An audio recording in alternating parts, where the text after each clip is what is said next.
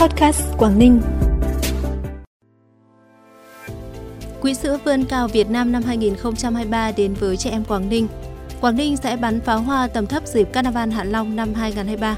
Phát hiện thêm 22 hang động mới ở Quảng Bình là những thông tin đáng chú ý sẽ có trong bản tin Postcard tối nay, thứ 6 ngày 14 tháng 4.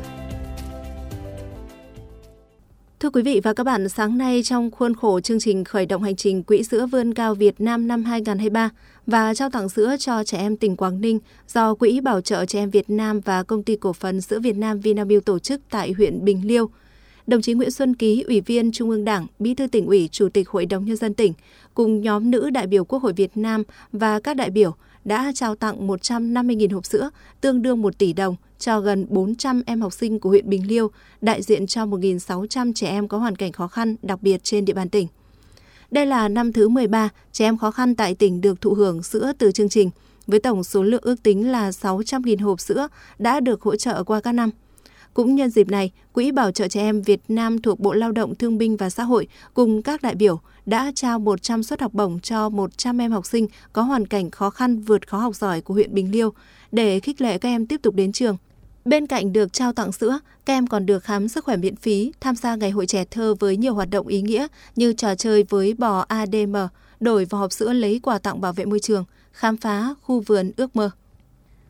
Sáng nay, Ban chấp hành Đảng bộ thị xã Quảng Yên tổ chức hội nghị kiểm điểm đánh giá kết quả giữa nhiệm kỳ thực hiện nghị quyết Đại hội Đảng các cấp. Đồng chí Ngô Hoàng Ngân, Phó Bí thư Thường trực tỉnh ủy, trưởng đoàn đại biểu Quốc hội tỉnh dự và chỉ đạo.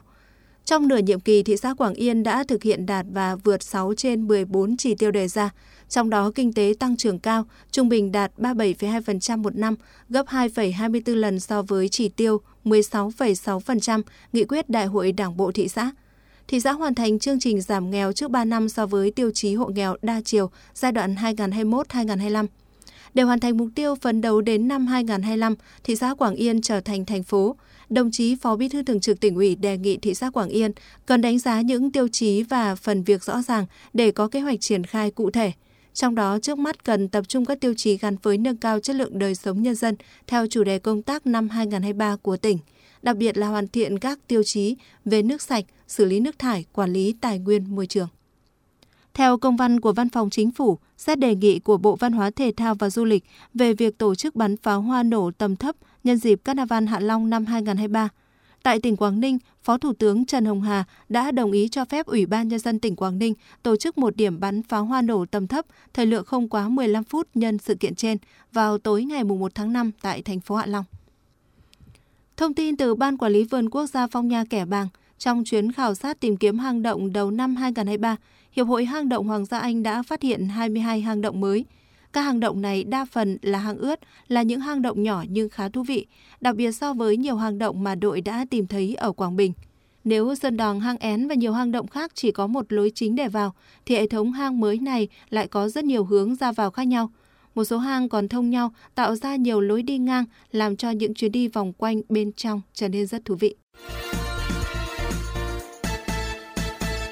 Bản tin tiếp tục với những thông tin đáng chú ý khác. Trong 3 tháng đầu năm, Tri Cục Hải quan cửa khẩu Mong Cái tiếp nhận và làm thủ tục cho hơn 7.300 tờ khai xuất nhập khẩu, với tổng khối lượng hàng hóa xuất nhập khẩu đạt trên 203.000 tấn, tăng 438% so với cùng kỳ năm 2022. Trong đó, lượng hàng hóa nông thủy sản hoa quả tươi xuất khẩu qua lối mở tăng mạnh, đạt gần 130.000 tấn, tăng 530% so với cùng kỳ.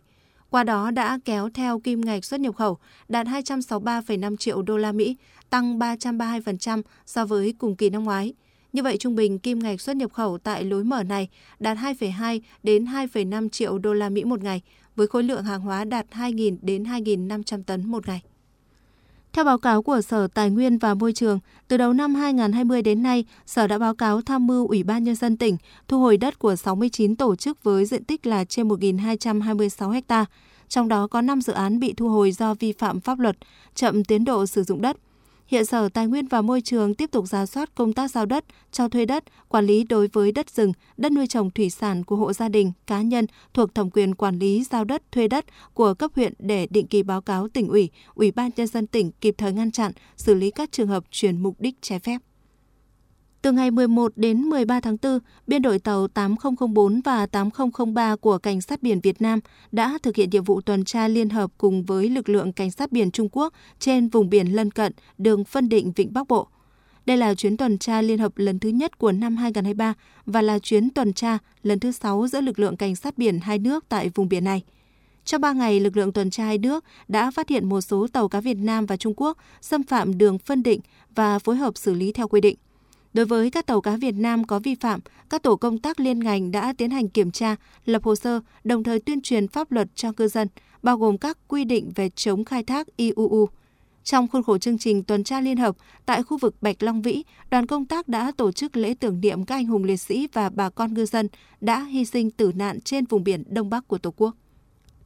Thực hiện phong trào quân đội chung sức xây dựng nông thôn mới, sáng nay Ban Chỉ huy quân sự huyện Vân Đồn tổ chức khởi công xây dựng đường điện thắp sáng đường quê từ thôn Bình Hải đến thôn Bình Minh, xã Ngọc Vừng. Đường điện có chiều dài trên 1,2 km với 32 cột điện, được thiết kế kiên cố trụ bê tông, bóng đèn chiếu sáng cao áp với tổng kinh phí 60 triệu đồng do cán bộ chiến sĩ Ban Chỉ huy quân sự huyện Vân Đồn hỗ trợ. Dự kiến công trình sẽ hoàn thành vào dịp 30 tháng 4, mùng 1 tháng 5. Phần cuối bản tin là thông tin thời tiết trên địa bàn tỉnh. Trong đêm nay và ngày mai, thời tiết các khu vực trong tỉnh phổ biến nhiều mây, đêm và sáng sớm có mưa, mưa rào và rông, nhiệt độ giao động từ 21 đến 25 độ. Trân trọng cảm ơn quý vị và các bạn đã dành thời gian quan tâm kênh Postcard Quảng Ninh. Xin kính chào và hẹn gặp lại.